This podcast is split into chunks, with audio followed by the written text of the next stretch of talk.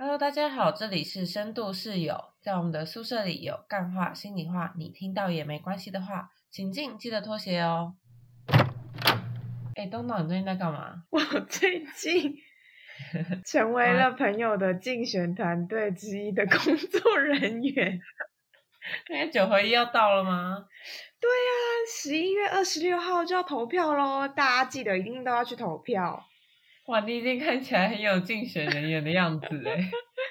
就算我还没有加入竞选团队，我也会这样跟大家呼吁的，因为我觉得投票是很重要的公民权益。没错，所以你最近被找去做什么啊？我最近被找去做，就是先加入他们，然后可能会处理一些跟收支相关的事情，但我其实也不是很清楚啦。我就想说，先来研究政治现金法到底是什么东东。哦，然后呢？然后我就发现，哇，没想到本来以为加入竞选团队没有很复杂，可后来发现其实要会的东西蛮多的，就是它是一个很多样化的，嗯，很适合斜杠青年聚在一起的地方。就是你可能很需要会行销，然后你需要会了解法律，可能你还需要会有一点会计，这些才能让候选人被民众看见。所以它其实是一个蛮需要跨多种领域的专业。我觉得是哎，没想到就是参加政治是一件，嗯，不是那我想象中那么简单。可能因为我们想要经营的比较好啦，不是想要就是讲一些奇怪的话，没有指涉谁，先澄清。你前面都讲成这样，所以你最近都在研究政治现金的部分。对，因为我昨天其实才被就是延揽说，哎，你要不要加入啊？然后我那时候有点紧张，我想说啊，该不会要去当总干事吧？我不想当总干事，总干事要做的事情太多了。就是总干事有点像是活动的总招，就是他要在比如说投票日截止前做各种各种跟竞选有关的事情，比如说他可能要安排人力呀，要怎么样去办活动啊，或者他需要哪些场地呀，就是你可以想象的，就是办过宿营的总招要做的任何事情，他就是要去做这件事情。然后光想到就觉得不行，这个总干事感觉就是很恐怖的一个工作，感觉会累死人。对，我觉得除了累死人之外，我也会有点紧张，因为我完全没有经验，然后我也不确定我有没有那么多的时间跟精力可以投入。然后幸好他就说，他只是希望我可以处理跟收支有关的事情。然后就想说，哦，这我好像还可以，如果简单的部分我应该可以做得到。只是在那之前，我必须要去研究法规，因为比如说举几个例子好了，他就有说一个人呢捐款不能超过十万块，如果你超过的话，你就需要用支票或者去金融机构汇款，就是你你必须要被留一个证明。然后如果一万块以下的话，你就不需要用自己的名义捐。哦，一万块以下你是想捐就可以捐，它不需要有一个清楚的名目。所以我现在就可以拿五千块给你，然后也不用签任何收据。但如果超过一万块就要，而且是要留你的名字的。然后他也会需要写什么报告书啊，会计报告书，比如说收入有多少，支出有多少。比如说有些特定项目，比如说是人事费用、宣传费用，或者是竞选的办公室，或者是集会、交通、杂资等等的。然后甚至没用完，好像还需要缴库。到一定时间内，如果没有用完，比如说投完票之后，然后假设你当选人，你当然可以继续用在就是服务李明上。可是如果没有的话，你就是需要继续交给国家。对，我就觉得有一种打开新世界的感觉，就是哇，就是从来没有想过政治现金法到底是什么东西。因为其实我那时候就在想，这个法律会成立，是不是因为以前就是太多人拿来洗钱了？应该是吧，而且就可以作为自己的用途啊。对，就是我开了一个公开的竞选名义的账户，可是我使用的钱不是拿来用在竞选上，所以后来才会有这条法律的成立。比如说，你不能捐超过多少钱，然后哪些钱你在哪个期限你需要怎么样运用？对啊，除了政治现金之外，你还有研究到什么？你觉得很？特别的吗？就会遇到那个吧，候选人嘛，在新闻上他需要什么财产申报啊，或者是这个收支是需要公开透明的，然后不然好像监察院都会有权利去查核你的就是名下的这些金钱的项目。所以这个是要对政府公开，还是对所有人都公开？对所有人都公开。所以其实如果你想要知道的话，其实你可以上那个系统去查那个候选人。所以如果今天我要出来选，大家就会知道我有多少财产，我有多有钱或多穷。对，没错。哇，这真的是很隐私的事哎。对啊，我印象很深刻是之前唐凤好像也有财产申报过，那我记得他钱好像超少的，我就想说啊，他怎么只有这样？好像还有什么房贷还是什么之类的，然后现金存款不多，印象中。然后有一些人就是那种什么名下什么什么十笔土地呀，然后几栋房子，然后现金存款几千万啊，这些就说哇，好多。不过这个应该也可以做得出来吧？就说如果我想要营造出一个，比如说我是庶民的感觉，那我是不是可以在我预计我两年后参选，在这两年内先有一些财产的移动？当然啦，但是前提是你愿意冒这个风险。对啊，可是应该还是会有一些可以信任的人给吧，比如说给妈妈、给爸爸啊这种。当然是有啦，所以有些人好像连相关的亲属也会一起报。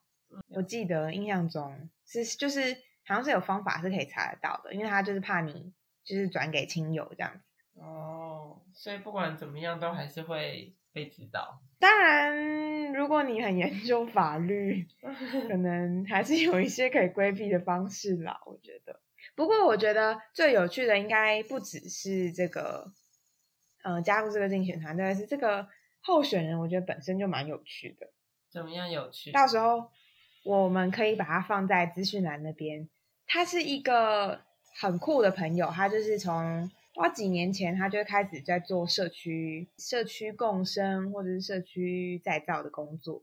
他就是会举办，比如说我们假日社区学校啊，有一个假日是可以让当地的学生，然后一起参加一些，比如说艺术的活动，或者是了解历史的活动，嗯，或者是学习音乐的活动等等，就是看他们就是想到什么主题，嗯，然后他平常就会做这些事情，比如说都会有一些环境教育啊，照顾周遭的生态，然后了解。动植物等等的，一直到他开始，就是应该说他做了应该有几年了，两三年以上。刚好有一个机会，就是有别人就推派，他说：“哎，既然你都在做这些，其实已经好像是村长应该要做的事情，那你为什么不去选村长呢？”一开始他都觉得不想要参加政治，就会觉得投入政治感觉是一件 危险的事情。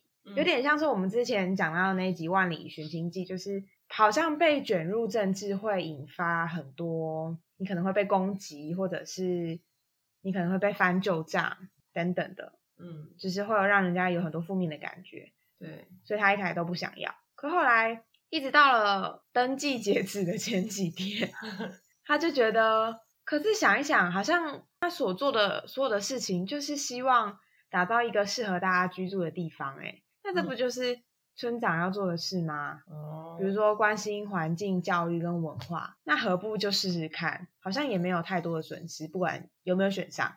而且如果真的选上，他是不是有更多的资源或权利可以执行他的理念？对，其实是，比如说他可能可以跟，就是曝光度变高嘛，他们就用一个漫画的形式去做了他们的竞选证件，我觉得很酷。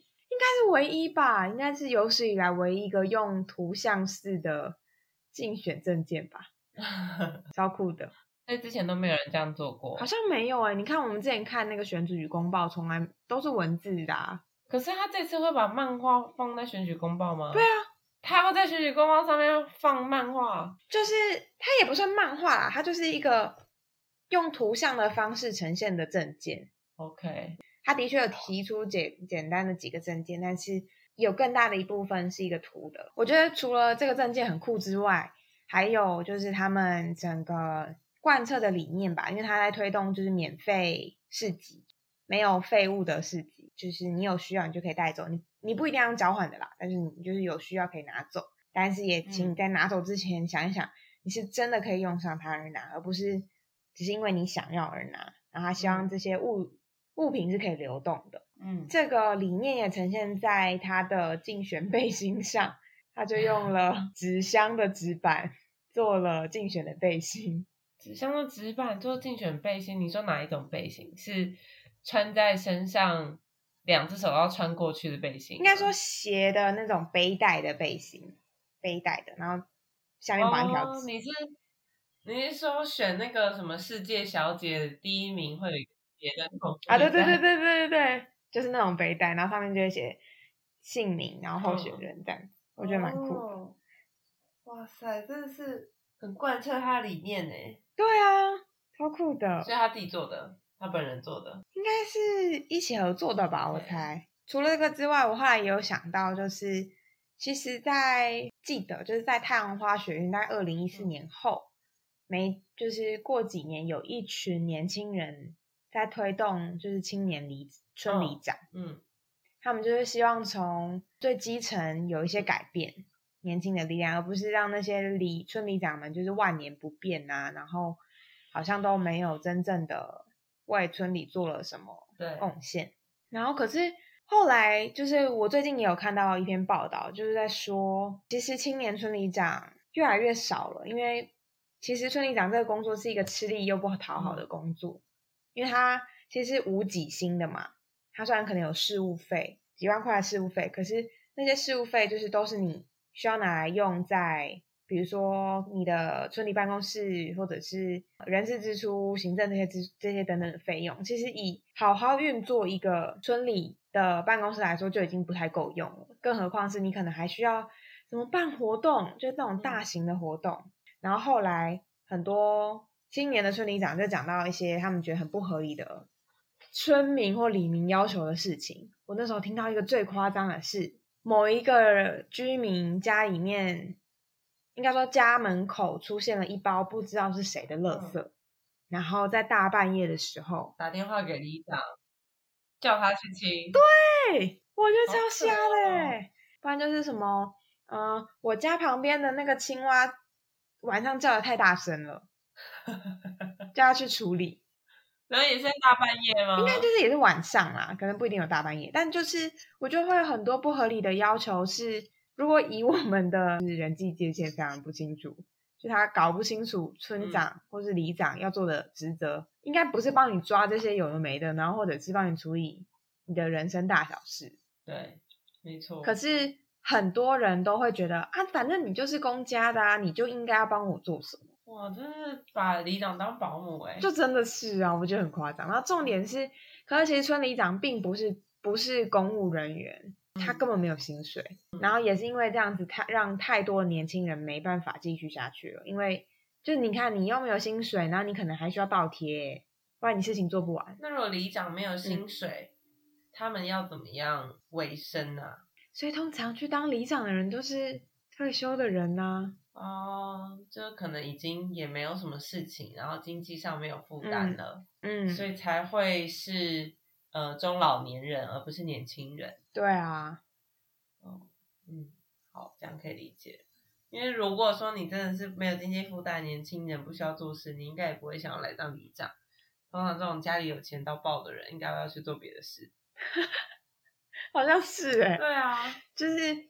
谁会想要做这个吃力不讨好的事？嗯，所以我觉得蛮敬佩这些过去其实当过青年村里长的人们，其实蛮不容易的。嗯，实在是很有抱负，很有一些理想，才会愿意去做。对啊，因为又不像是比如说更高往上的这些政治人物，比如说像这种议员啊、县长、嗯、市议员等等的这些，他可能背后都会有很多资源。是可以支持他的，比如说帮他出什么竞选的钱啊，或者是有哪些民众出了什么事情，他可能也可以透过一些关系去处理。可是那这样讲起来，为什么村里长不能有薪水？为什么他们不能是公务人员呢？他们也是在为人民做事啊。为什么议员可以有钱，但村里长没有？嗯，这是一个好问题。我记得之前有看过有人要推动，是把这个村里长的制度废掉。一方面是因为村里长如果是公务人员，我猜他们会不会就不太不一定会帮李明服务了呢？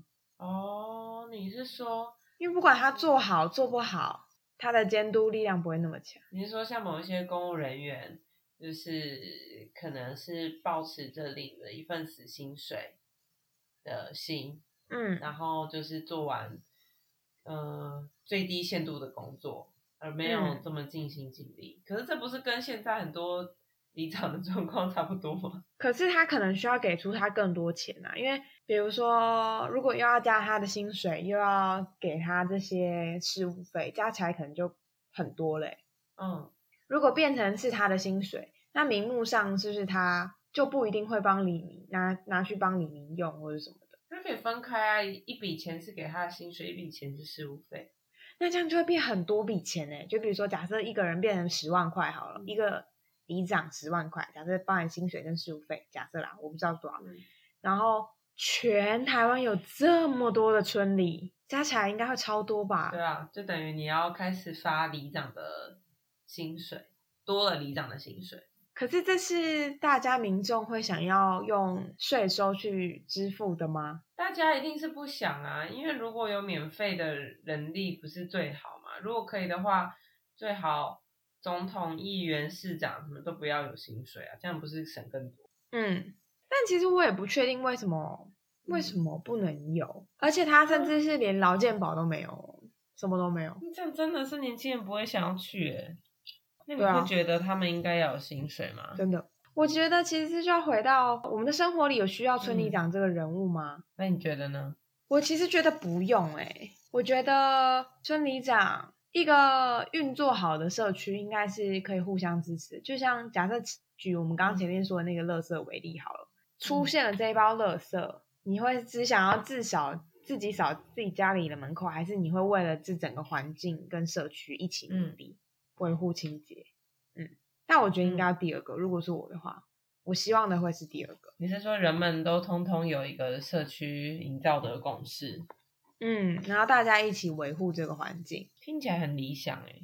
是有一点的，不然不然里长出现，他那他到底要做什么？他会有点像是一个总干事？就是 民众如果说这边路灯坏掉了，然后那边长期有积水的问题，有一些蚊虫滋生，那因为可能我们不一定能够这样去有那么快的联络到能够维修路灯的人啊，或者是可以有一些资源连接的部分，所以里长就是做这个。对，可是这件事情好像也可以很自治啊，就是不一定要请里长代为解决吗？是啦，如果是一个高度自治的社区，他们是可以自己做到全部的事情，没错。而且我也会有一点担心是，当里长这个人太代表这个里了，会不会就会变成是里长的里，而不是我们的里？嗯，他会变成一个像是一个握有权利，在这个在这个里中握有权利的人。没错。可是这样讲回来，你是要帮你朋友选的、对，刚刚听起来你又不是很支持，应该要有这样子的职位。应该说，以现阶段来说，我觉得要废除里长，又达到社区是可以更自行营运的状态，是不太可能的。但是如果有青年愿意参选村里长，然后活化社区，然后有一些不同的就是营造社区的方式，我觉得我会是支持的。我觉得有一个比喻吧，就像是我们都一直想要推行嗯全部都是电动车，可是以现阶段来说，电动车就是比就是油车还要贵啊。可是如果你不想要都是使用油车，你想要有一点不一样，那嗯能不能折中就会有油电车的出现？就是我我虽然是加油，可是我使用的大部分的时候还是电力，相较上还是比较省油的。所以你这个比喻中的油电车的人会是哪个角色？青年的村里长，哦，了解。就是一个是完全废除嘛，一个是完全现在是有里长的状态。那我觉得折中的办法就是青年的为村里长为什么啊，青年是有电混合的概念呢、啊？油的部分什么？因为他们有理想啊，啊，他们有理想，他们有理想跟抱负。然后又愿意做事。虽然你的意思是说他们是综合掉老一辈的里长不愿意做事的部分，是这个不是所有的，不是所有的老一辈的村里长都是这样啊。我只是说，普遍来说我们我自己感受到的或者是听到的比较多是这样，也是有很好的里长的，好，很怕得罪人 呢、没错，先这么敏感，而且你又是竞选团队之一。反正总而言之，我觉得关于要不要有村里长，到底他要变成一个公务人员呢，还是说让他成为一个整合资源的人，还是怎么样？我觉得是其实需要再好好思考的。比如说，如果真的有不好的村里长，那能不能怎么样淘汰掉？嗯但因为现在制度很难让青年加入，嗯，了解。所以不知道后续到底还会有没有什么有趣的发展，或者是更知道什么政治的黑暗面。如果之后有知道政治的黑暗面，愿意跟我们听众朋友分享吗？好啊，那我可能需要匿名。你已经匿名了吧不是，我是说全匿名。？OK，就是就变成是我主持啊，然后我邀请来宾啊，然后你的声音就变声哦。好啊，可以。可是我们在这边这样讲，大家就知道变声的人是你。那就是这段要剪掉啊。好啦，那我们这集就到这边。如果大家喜欢我们这集的内容的话，记得留下五星评价，可以分享给你的朋友。好的，大家拜拜。拜拜。